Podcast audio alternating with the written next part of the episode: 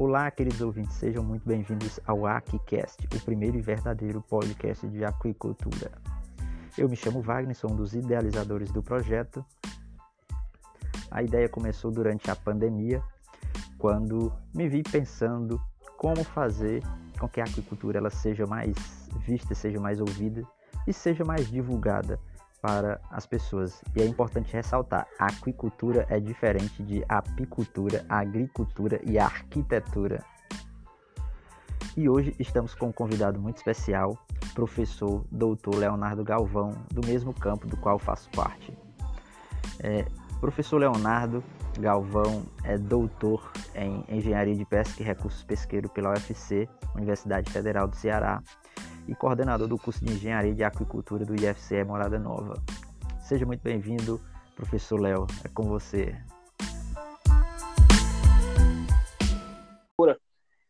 E eu acredito que o podcast é um veículo de informação é, gratuita né, e, e, democrática nas grandes redes, na grande rede da internet, né, uma coisa bem acessível. É algo que está ganhando bastante espaço, como o Wagner já mencionou, você pode estar tá fazendo inclusive outras atividades e estar tá ali ouvindo seu podcast, ouvindo informação de qualidade é, e, e, ganhando conhecimento, né? sempre agregando conhecimento. Então a iniciativa é muito boa e um podcast para aquicultura, eu acho que ele tem uma finalidade ainda mais importante pela questão do potencial que essa atividade tem no nosso país, mas a pouca informação, a pouca divulgação que essa área tem. Claro, a gente que é da área, a gente não sente tanto isso porque a gente convive com o pessoal da própria área, então essas informações estão sempre num fluxo contínuo e a gente está sempre em contato com elas. Mas para a grande massa, para a população, para investidores também, para grandes empreendedores, é uma área que ainda carece de divulgação, né? que precisa ser mais divulgada e esse potencial que ela tem, ele precisa ser demonstrado para que essa área possa atrair mais investimentos e assim possa gerar emprego, gerar renda e, e, e tudo mais. Né? Lembrando que é uma, uma, atividade do setor primário, produção de alimentos, que é algo que nunca tem uma, uma queda muito substancial, porque alimenta. É uma pessoal, demanda, né? Pode deixar de, de, tudo de lado, mas alimenta o pessoal não deixa. Você vê que durante essa pandemia, o agronegócio teve um destaque bem significativo. Né? Aquele slogan do agro não para. Isso na aquicultura também é verdade, mas a gente não vê essa divulgação tão forte. Então, é, parabenizar a iniciativa de criar o podcast voltar para a aquicultura como um veículo de divulgação, mas antes mesmo da divulgação, um veículo de informação sobre essa atividade, o que é que ela é, qual o seu potencial e quais são as suas modalidades, porque elas são muito diversas. Né? Então, é isso aí. Uma ótima iniciativa para a gente começar. Pois é, grande Léo. É, eu queria, já que você começou a entrar um pouquinho sobre é, o que é aquicultura, aí vem a pergunta, né? O que, que é aquicultura? Já para os leigos, né, ou aqueles curiosos do assunto que não têm um conhecimento muito específico relacionado à área, saber do que, que se trata a aquicultura, né?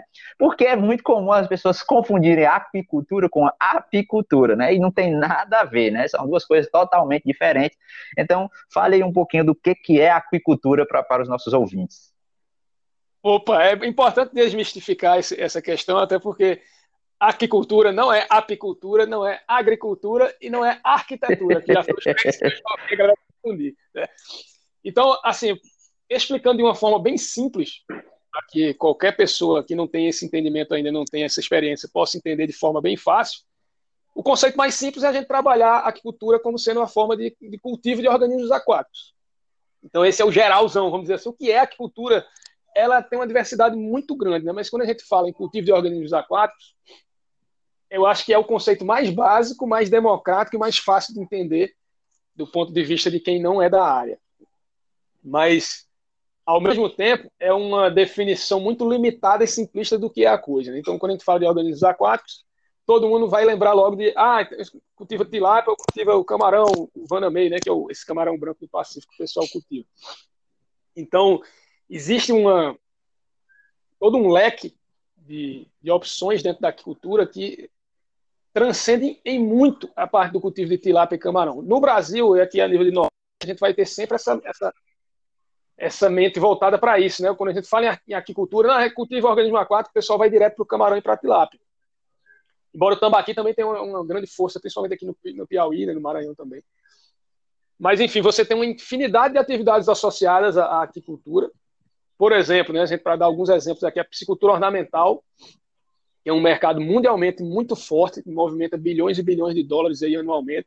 A gente tem empresas muito fortes aqui no nosso país, no Brasil, e aqui no Ceará, né, a gente pode destacar a Tanganica, por exemplo, que é uma empresa que está extremamente consolidada no mercado, trabalha com várias e várias espécies. Quem já teve a oportunidade de conhecer o trabalho deles, trabalho muito sério, eu acho que quase 20 anos de empresa. E estão num ramo que é, eu acho que ainda não tem essa devida atenção, né? mas é um ramo que movimenta muito em termos de valores financeiros. Você tem a parte de cultivo de microalga, então a galera aí do, do mundo fitness né, deve conhecer a espirulina, que é uma microalga com alto valor proteico que é utilizado né, nessa parte de implementação. Espirulina e clorela, né? São as duas, as duas microalgas mais consumidas, né? No, no... Exatamente. Isso, Isso, e você tem as duas vertentes, né? A minha dissertação do mestrado foi com aplicação de espirulina na ração para tilápias. Só, essa, essa mesma espirulina já é aplicada na parte de cultivo de peixes ornamentais também. Então, assim, você tem, fora as microalgas, né, que é o que a gente está falando aqui no momento, mas a gente tem o cultivo de macroalgas também, aqui, é, principalmente essas, a, glaci, a gracilária, né, tem uma força muito forte nessa questão do, do cultivo de algas, mas tem outras espécies também, então, com aplicação na indústria farmacêutica, cosmética e alimentícia, você tem cultivo de espécies nativas, como eu já falei do tambaqui, mas a gente tem o pirarucu muito forte no, no, na região norte do nosso país. É, ali no centro-oeste aí você tem pintado, tem outras opções dourado. Então, enfim, você tem uma infinidade de coisas que às vezes se perdem na ideia de que a aquicultura se resume a cultivo de camarão e tilápia. E não é, é bem assim. Então, abrir mais a mente das pessoas para que elas entendam que existe uma infinidade de atividades atreladas à parte de aquicultura. Eu estou falando só da parte de cultivo, né? mas existem várias outras oportunidades em termos de mercado de trabalho. Pois é. Aí tu falou num negócio muito interessante sobre os peixes ornamentais. Se eu não estiver enganado, é, os peixes ornamentais, eles são, e você talvez pode até me corrigir, é, os peixes ornamentais, eles são o terceiro, a terceira categoria de pet hoje mais criado no mundo, né? Então é algo que tem um mercado fantástico, mercado bilionário, né? E que a aquicultura está inserida. Então é algo que a gente menos imagina, né? A parte de pet, como você falou muito bem, é, a aquicultura ela, ela é muito maior do que a, a denominação do nome é, aquicultura, né, podemos dizer assim. Isso, é, é, importante a gente sempre lembrar dessa diversidade. É algo que eu sempre falo para os meus alunos, porque muita gente entra com essa mente um pouco, eu nem diria fechada, porque o pessoal tem até a mente aberta. Eu, é uma visão limitada mesmo, porque é o que eles conhecem. Né? Então, o que você conhece é tilápia e camarão, então você acha que só tem isso. Mas, na verdade, existe uma infinidade de modalidades em termos de cultivo e uma infinidade de novas tecnologias, porque é uma atividade é, é, relativamente recente. Né? É, a agricultura é milenar, mas assim, em termos tecnológicos, de produção em massa, e a coisa mais industrial da coisa, é, é uma atividade relativamente recente. Então você tem inovações tecnológicas se, se sobrepondo muitas vezes, né? principalmente as tecnologias com a parte de reaproveitamento de água, que é algo extremamente interessante dentro da agricultura. Então é importante, pessoal, é. até porque muitas vezes você passa numa fazenda de camarão, você vê lá aquele, aquele espelho d'água e a primeira coisa que vem à mente é ah, a questão da crise hídrica e tudo mais. Então, para quem não conhece, e, e, às vezes se informa na mídia, e claro, a mídia tem. Você, você vai. Eu acho que a mídia hoje, inclusive a internet, embora seja um instrumento de informação gratuita e democrática, que você pega de tudo, ela se tornou também uma faca de dois gumes na questão de ser muito tendenciosa. Eu não sei como as pessoas buscam informação hoje em dia, mas pela falta de tempo que a gente tem, você costuma ver uma coisa e pronto, aquilo ali é a verdade. Então, eu, pelo menos eu, eu sempre faço esse contraponto. Se você, por exemplo, botar. É, pronto, eu vou, eu vou, ser bem polêmico aqui agora com meus ouvintes que me perdoem. Se você botar agora no Google cloroquina é bom, você vai achar infinidade de sites, estudos, e você achar de tudo. Se você, depois de ler tudo isso, escrever cloroquina é ruim, você vai achar infinidade de estudos, infinidade de informação e grupos a favor, grupos contra. Então, eu acho que a gente precisa, diante das informações que a gente recebe, agora voltando para a agricultura, você olha, ah, porque ambientalmente é um crime, gasta muita água e destrói os ambientes. Então, é sempre bom a gente olhar os dois lados da história. É óbvio que a gente sempre vai ter situações irregulares, isso é comum em qualquer atividade. Se você for para a construção civil, todas as, todas as constituições civis que você passa aí pela, pela sua cidade, você acha que todas elas estão devidamente legalizadas ou devidamente é, cumprindo né, com os requisitos legais e tal? Às vezes não. Né? Não estou dizendo que, que tenha ou que não tenha, certo? Mas pode ser que não tenha. Você pode ser que passe por uma Constituição ali, opa, que está irregular. Tanto é que tem atuações aí do, dos órgãos do CREA, né? reguladores. Então, ah, mas na, na, agricultura tem? Tem, a galera faz uso de agrotóxico às vezes, né, indevidamente, ou a parte de irrigação indevidamente.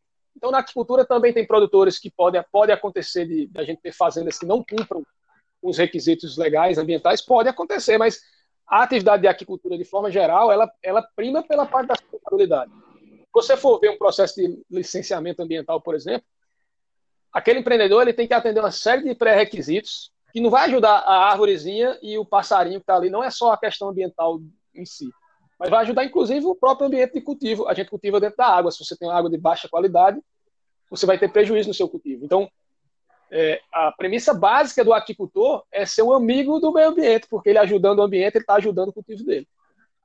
Então, é, Exatamente. É, é desmistificar essas questões, né, porque a gente vê na internet muita coisa, e de, e de, certa forma a gente, pela, até pela falta de tempo, você acaba sempre indo para o mesmo lado. Né? Então é, se torna um pouco tendencioso. Isso é uma opinião minha com relação à questão de divulgação em massa na internet. Né?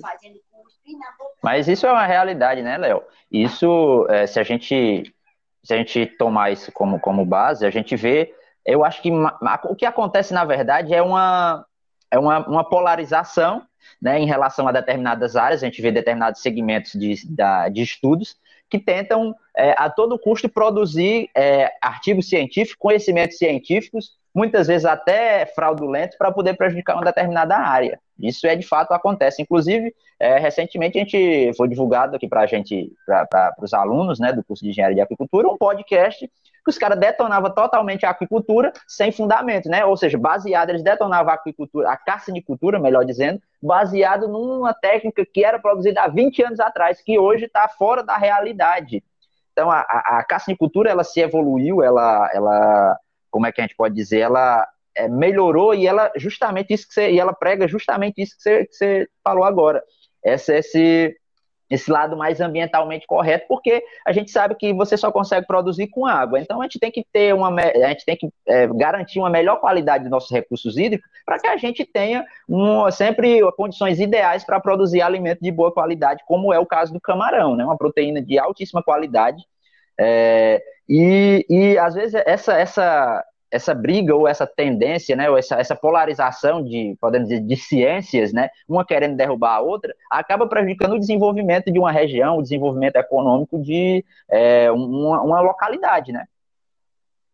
É, a questão da polarização, ela, ela tem esse, esse, esse grande problema, né, e, e ela é, hoje em dia, tá, isso está espalhado em praticamente todas as áreas, né? não só na, na, na área produtiva que a gente está falando de agricultura, mas em, em tudo você imaginar tem. Certo? Eu vou nem entrar nesse ponto aí porque é polêmica para mais de metro. Mas em relação à parte ambiental versus cultivo na agricultura, é, é, é comum, né? isso aí a gente está acostumado. Eu não, não condeno né, os profissionais da área ambiental. Às vezes eu acho que falta só essa, esse passo à frente, que eu acho que seria de haver conversa entre as áreas. Né? A gente tanto a gente, a aquicultura pode ajudar nessa parte de área ambiental, como a ambiental pode ajudar na melhoria da aquicultura de forma mais, vamos dizer, é, colaborativa. Né? Uhum. E, Léo, agora a gente entrando. A gente sabe que tudo depende muito de equilíbrio. Eu acho que a palavra equilíbrio ela se encaixa muito nisso e várias outras coisas também. Então, Perfeito. não é nem tanto. é, é, a gente não ir para 8 ou 80, entendeu? Isso. Então, aquele produtor que quer, tem um produtor que, ah, porque eu quero investir, eu vou, vou arrancar de tudo aqui. Acontece, né, cara? A gente não pode fechar os olhos e dizer que não existe isso. Mas condenar toda uma atividade por conta de alguns casos específicos, que inclusive hoje não são mais como eram antigamente, então acho que falta um pouco dessa visão, né, de, de observar como é que tem ocorrido a evolução da agricultura, né, e, de repente, refazer alguns estudos né, que foram feitos antigamente. Pô, vamos fazer de novo, ver como é que tá. Ter essa conversa maior. Mas por que, que a gente não tem um. um... Fica até como sugestão para o podcast, né? Convidar depois alguém aí dessa, da área ambiental para fazer um debate. Uhum. Né? Uma ideia interessante para a gente debater ideias, para a gente desmistificar algumas coisas de ambas as áreas, né? E acabar com essa questão de, de antagonismo, de ser uma coisa, não, ou é isso, ou é produção ou é ambiente, quando na verdade. Tem que ser os dois, não gente, dos dois. É, a gente produz no meio ambiente, depende do meio ambiente para produzir. Né? Então, é, qualidade ambiental é igual a sucesso produtivo, na agricultura mais do que nunca. Né? Porque na agricultura você pode até tem algumas técnicas né, que são nocivas ao meio que você consegue produzir mais, mas são extremamente nocivas, mas na agricultura isso é muito complicado de se fazer. Não dá para a gente mexer muito porque o, ambiente aquático ele é extremamente dinâmico e ele é muito subjetivo no sentido de que você não vê essas reações a olho nu de cara. Você faz um desmatamento na Amazônia, então você vê a labareda de fogo lá. Quando você faz uma derrubada de mata nativa para plantar alguma coisa, você vê isso acontecer a olho nu, está ali na sua frente. Quando você tem um problema, alguns problemas no solo, por exemplo, também são visivelmente a olho nu. Na água também pode acontecer, mas é mais raro, né? Então, às vezes, está acontecendo uma reação ali que você não tem a menor ideia, no outro dia está os peixes tudo mortos. Então, Exatamente. dinâmica e essa forma, vamos dizer assim, invisível até certo ponto, entre aspas, aqui, das que ocorrem na água, isso complica muito a, a gestão da coisa. Né? Então, eu acho que a aquicultura, mais do que muitas outras atividades, é uma, uma, atividade que tenta prezar muito pela questão da qualidade ambiental, em busca, inclusive, do sucesso produtivo. Então, tem essa questão que eu acho que tem que ser desmistificada, né? E só dessa forma que eu estou falando, né? Diálogo, divulgação, debate. Exatamente. É você é, acho que para chegar a um consenso a gente tem que ouvir a ambas as partes, né? Então, quando todos expõem então é, as suas demandas e as suas necessidades na mesa, então fica mais fácil é, chegar a um consenso que consiga beneficiar todos, né? Porque também não adianta ser é, só benéfico para mim e ser maléfico para os outros, né? Então, o meu segmento ele tem que caminhar em conjunto com os demais segmentos, né? Eu acho que você, você frisou muito bem, né? Exato, e, e, e mais uma vez nessa questão da polarização é, cibernética, é a mesma coisa. O exemplo que eu usei da cloroquina, você pode usar para agricultura aí também. Você vai ver se você botar que a agricultura, bota aí no texto que é nosso ambiente, vai ter estudos, vão ter vários sites, assim como se você botar o vão ter vários estudos, vários sites. Então, o que a gente tem que buscar é o equilíbrio entre essas duas questões. E quebrar esse, esse estigma, de certa forma, injusto, que condena uma atividade completamente, né, como se ela, por completo, não fosse benéfica. E é totalmente. Exatamente. É, é algo que é, que é, errado, né? Você dizer. Né? Como eu falei, a questão é equilíbrio. Né? A gente não pode ser nem 8 nem 80.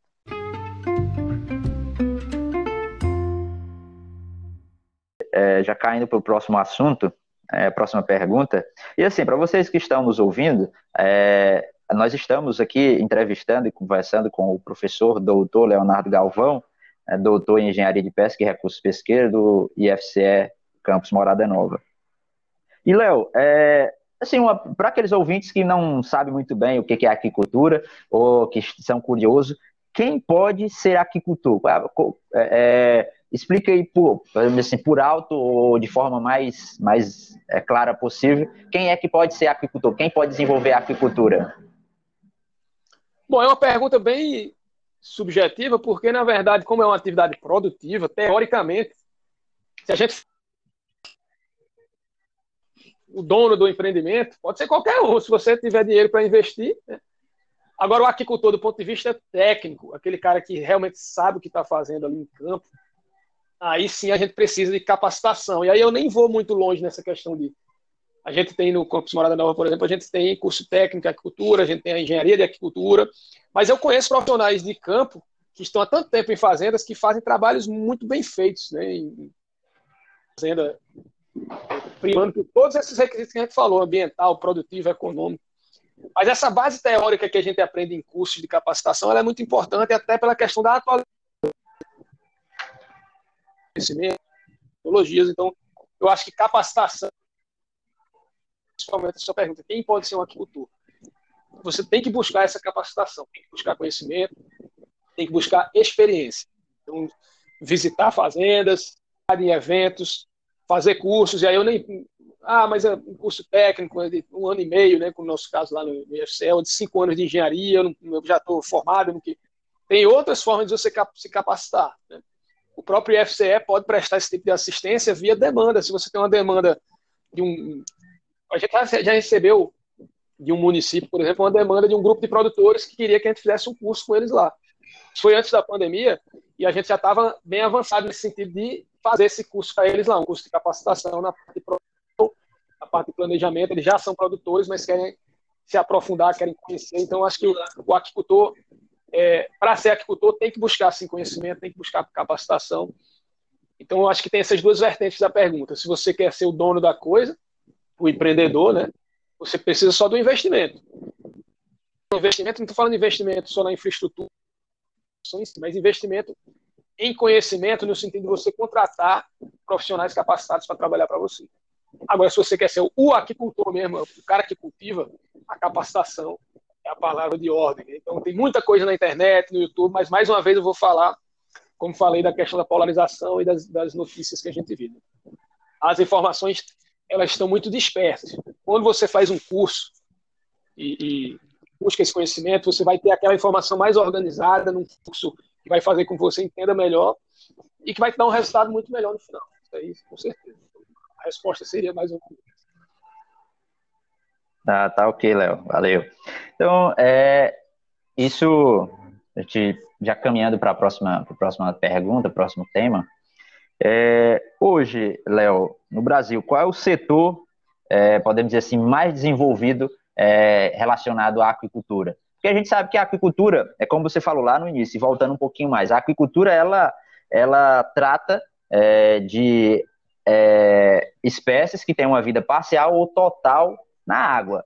E essas espécies, a gente, a aquicultura, ela trata desde a produção né, dos alevinos, né, da, das, das fases é, iniciais, fases jovens dessa espécie, até chegar na mesa do consumidor. Então, a aquicultura ela passa pela produção, processamento, distribuição, é, que envolve lá o mercado consumidor, fornecedor de insumos, eventos aquícolas, que são nesses eventos onde é, vão aparecer sempre as novas tecnologias, né, as novas soluções para problemas, é, envolve também a, a, parte de sanidades e negócios de modo geral. Então, Léo, hoje no Brasil, qual é o setor aquícola mais desenvolvido é, que podemos dizer assim, né? Podemos, podemos chamar né, de setor mais desenvolvido, ou quais os setores que estão é, impulsionando a aquicultura brasileira?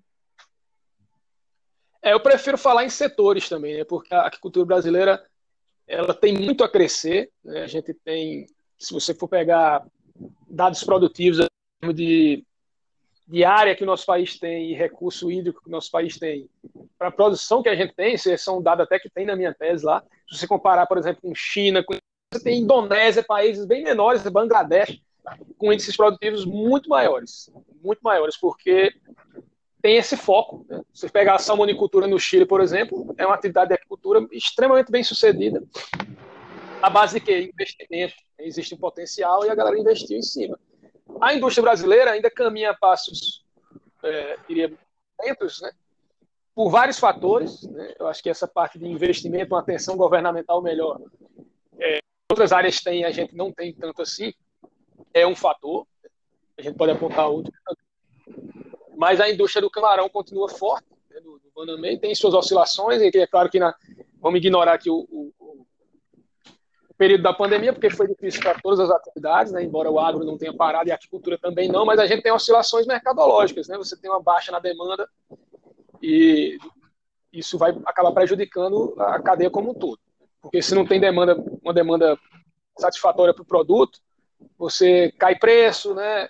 E, às vezes essas oscilações, às vezes não, essas oscilações de preço, você teve um, falando do camarão, né? Teve uma baixa no preço do camarão para venda, mas a ração não baixa o preço, a mão de obra não baixa o preço, e todos os seus custos, energia elétrica, nada disso baixa o preço. Então... E abrindo só um parênteses aí na sua conversa, a gente sabe que hoje, para quem não sabe, né, mas fique sabendo que o Brasil, ele, ele há alguns anos, ele deixou de exportar camarão. Então, tudo que é produzido no Brasil, principalmente no Nordeste, que é o maior polo produtor de camarão, tudo que é produzido, o mercado interno absorve. E o mercado absorve é, principalmente é, no segmento de, não sei se como é que chama, se é festas, né? Que, bares e restaurantes, aqueles os segmentos, eu não sei como é que, como é que chama isso cientificamente.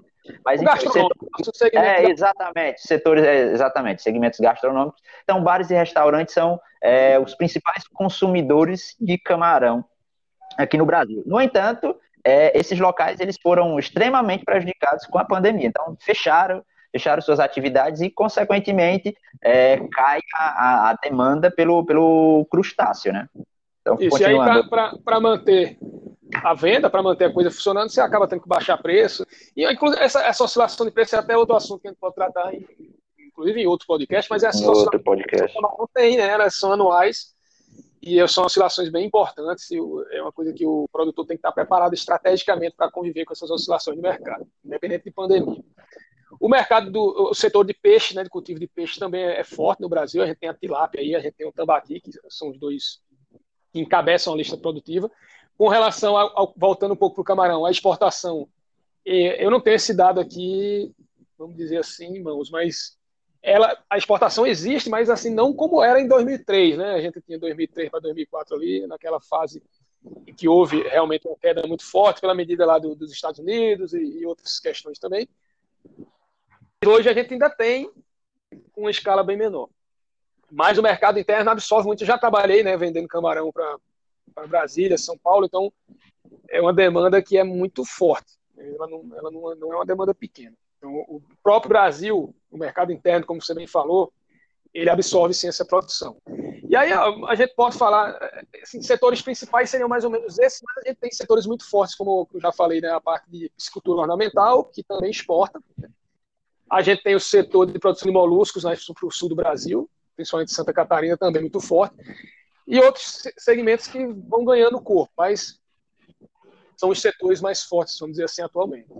Falando de cadeia, você falou até da questão da cadeia produtiva, como todo, desde produção até distribuição e tal, e é uma, uma, uma, uma estratégia muito forte também, principalmente em sistemas de cooperativa. Né? A gente tem a Copacol que faz isso muito bem, produz seus alevinos, produz a própria ração, faz o seu próprio produto, né, despesca, já fileta, tem vende para grandes redes de supermercado, tudo com certificado de inspeção sanitária lá do, do no caso federal, porque eles podem vender inclusive para outros estados, né? então são estratégias setores na aquicultura que tem sim um, um potencial muito forte. Eu acredito muito na parte de associações cooperativas, embora aqui no Nordeste a gente não tenha muita força disso.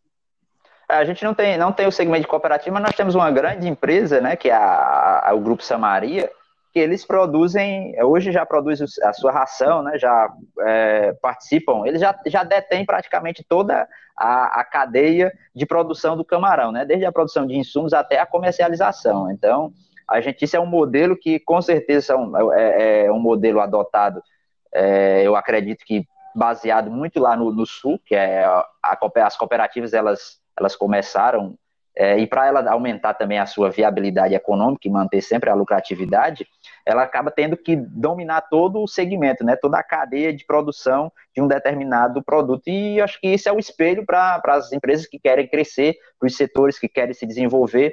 É, a, cada, a cada dia que passa, é, os empresários têm que mais buscar essa, esse, esse é, esse segmento, né, essa caracterização do, do negócio, para que, consequentemente, amplie os seus lucros, né? Como você fala, é, muitas vezes oscilação de mercado, como é o caso do camarão, é, um cara que só produz camarão, ele sofreu muito, porque é, nessa pandemia, o que, que aconteceu? O preço do camarão cai, né, por conta da, da oferta, que está muito maior do que a procura, então esse, esse, esse, esse, esse crustáceo tende a, a, cair mesmo, isso é uma coisa natural, é uma coisa normal de mercado. Consequentemente, o preço dos insumos não cai. Inclusive, até já conversando com alguns colegas meus que são produtores, os caras falaram, rapaz, as, as pós-lavas, elas cresceram, aliás, aumentou o preço, né? O preço subiu bastante. E o, pre, e o camarão a gente não tem como vender porque o camarão ficou, é, vamos dizer assim, a, a procura ficou muito baixa, então a gente tem muito camarão é, ainda estocado. E a gente vê que aqui na nossa região a produção de camarão é, geralmente era em torno de camarão médio, né? Então os caras cultivavam até chegar ao tamanho médio ali de 10 a 15 gramas e comercializavam nesse tamanho. Então é muito comum a gente chegar nas fazendas e encontrar camarão de 20 gramas, 25 gramas, até camarão próximo a 30 gramas. Isso é um espelho claro do, do, da, do que está acontecendo com a, nesse momento, por conta da pandemia, do que está acontecendo na, na caçinicultura brasileira. É, é até mais um assunto que você pode tratar aí no podcast, né? Trazer aí produtores, trazer pessoal do setor. Eu, eu parei de visitar fazendas né, durante esse período, então não sei como é que está essa, essa situação de forma mais concreta, porque não visitei, não conversei muito com produtores, né? Então não estou sabendo muito como é que está, mas com certeza foi algo que dificultou muito o fluxo de mercadoria e, consequentemente, o fluxo financeiro também. É, e assim, falando, falando aqui especificamente do Nordeste, é, que é a área onde a gente está inserido, e a gente consegue ver que a cassinicultura ela, ela é muito forte aqui, é o principal polo produtor, mas é, o Nordeste, ele ainda por ter sol e, e, água, as pessoas dizem, ah, não, não, o Nordeste não tem água, é uma área seca, mas a água é subterrânea, nós temos muita água subterrânea, e essas águas, elas muitas vezes, elas não têm serventia humana, elas não têm, não têm é, vamos dizer assim, não tem qualidade para o consumo humano. E por conta do seu alto teor de, de sal. Só que, consequentemente, para o camarão isso é ideal. Né? Para o camarão, o camarão, como ele é de origem marinha, ele consegue se desenvolver nesse tipo de água com muita facilidade. E o que está precisando hoje aqui para o Nordeste, principalmente, é mais investimento, não, não só para o Nordeste, mas para o Brasil todo, né? Para fazer com que a aquicultura ela consiga se desenvolver mais aqui no Brasil e pelo menos chegar aí a próximo do potencial máximo que o Brasil tem, né? Sabendo que o Brasil hoje, de modo geral, ele tem água em excesso, né? Podemos dizer assim, é, o Brasil também tem uma alta, é, tem condições, tem condições climáticas e naturais, né, e recursos naturais para que o Brasil possa ser um dos maiores produtores aquícolas, né? Como há pouco tempo atrás você frisou que o, o Vietnã, um país pequeno, acho que pouco maior do que o Ceará, se não, se não, se não me engano, o, o Vietnã produz mais é, pescados do que o Brasil. Então, assim, é uma coisa que não se justifica, né? O Brasil ter é, esse tamanho continental e um país que é do tamanho de um estado ele consegue, ele consegue ser mais desenvolvido do que, ou pelo menos ter uma maior produção do que o Brasil com um tamanho gigantesco e continental desse, não é verdade, professor? É, a, gente tem um porém aí com relação à Ásia, porque o próprio mercado asiático é né, muito forte na parte de pescado. A gente aqui no Brasil não tem essa cultura de consumo de pescado tão forte ainda. Né? Acredito que isso vai crescer com o tempo. Com relação a recurso hídrico, eu não diria que a gente tem excesso, mas a gente tem relativamente, é, em comparação com outros lugares, né, com certeza, a gente é privilegiado nesse ponto. O que significa que a gente precisa fazer sim o uso sustentável, como a gente já falou hoje, mas existem diversas tecnologias hoje utilizadas dentro da agricultura que fazem esse, esse papel. Se você pegar, por exemplo, tem um gargalo que o pessoal costuma falar muito dele, que também pode ser um assunto para outro podcast, que é a parte de licenciamento. E aqui no estado do Ceará a gente tem a Coema 02 de 2019, que é bem recente, e você vê que lá houve esse, essa evolução na legislação que está baseado na evolução da própria agricultura. Né? Quando você pega a resolução CONAMA de 400, a 413 de 2009, então ela, cultivo de camarão, cultivo de peixe, cultivo, era muito engessada nesse sentido, sem ver as particularidades e especificidades. Pega como é 2019, assim, a classificação de agricultura é com viverolonado ou não é? Com estufa ou não é? É piscicultura ornamental ou é, ou é, é piscicultura de corte? Então, eles categorizaram de maneiras que, inclusive o porte, né? O porte de empreendimento que antes era pequeno, médio e grande, agora tem menor que micro, micro, pequeno, médio, grande, excepcional. Então, eles abriram esse spread justamente para tentar facilitar até o acesso de licenciamento do pequeno produtor, né? Daquele cara que está com a produção familiar, que inclusive mais um assunto para podcast, agricultura familiar. Está surgindo aqui vários, vários assuntos. vários assuntos. Né? Inclusive, e, era, um exemplo da agricultura familiar que é muito forte no Brasil. A agricultura familiar também tem tudo para crescer nesse sentido. Pois é, inclusive tinha uma pergunta aqui para te fazer, que era é, como você já, já, como você é um cara que está muito envolvido com a aquaponia, né, e a aquaponia tem tudo a ver com a agricultura familiar, então aí a pergunta era justamente isso aqui qual é o papel da aquicultura na agricultura familiar, né? Ou seja, o que, o que, a agricultura ela tem a contribuir é, para a agricultura familiar no Brasil hoje? A gente pode usar isso até alguns exemplos, né? A gente tem o sisteminha da Embrapa, Para quem não conhece, pode procurar no YouTube. Um sistema muito interessante que faz uma junção né, da, da aquicultura com a agricultura e monta um, um mini sistema com, com infinidade de possibilidades dentro da agricultura familiar. A agricultura familiar é caracterizada por ter um baixo nível tecnológico, a própria família que trabalha na, no, no, empreendimento, é, o nível de produção também é mais baixo, geralmente um mercado local que vai distribuir isso, essa produção para a comunidade, cooperativa e associação, que é muito comum também. Então, existem vários exemplos né, da, da agricultura, da agricultura familiar, mas que podem ser aplicados na agricultura familiar. Como eu falei, essa questão do sistema da Embrapa.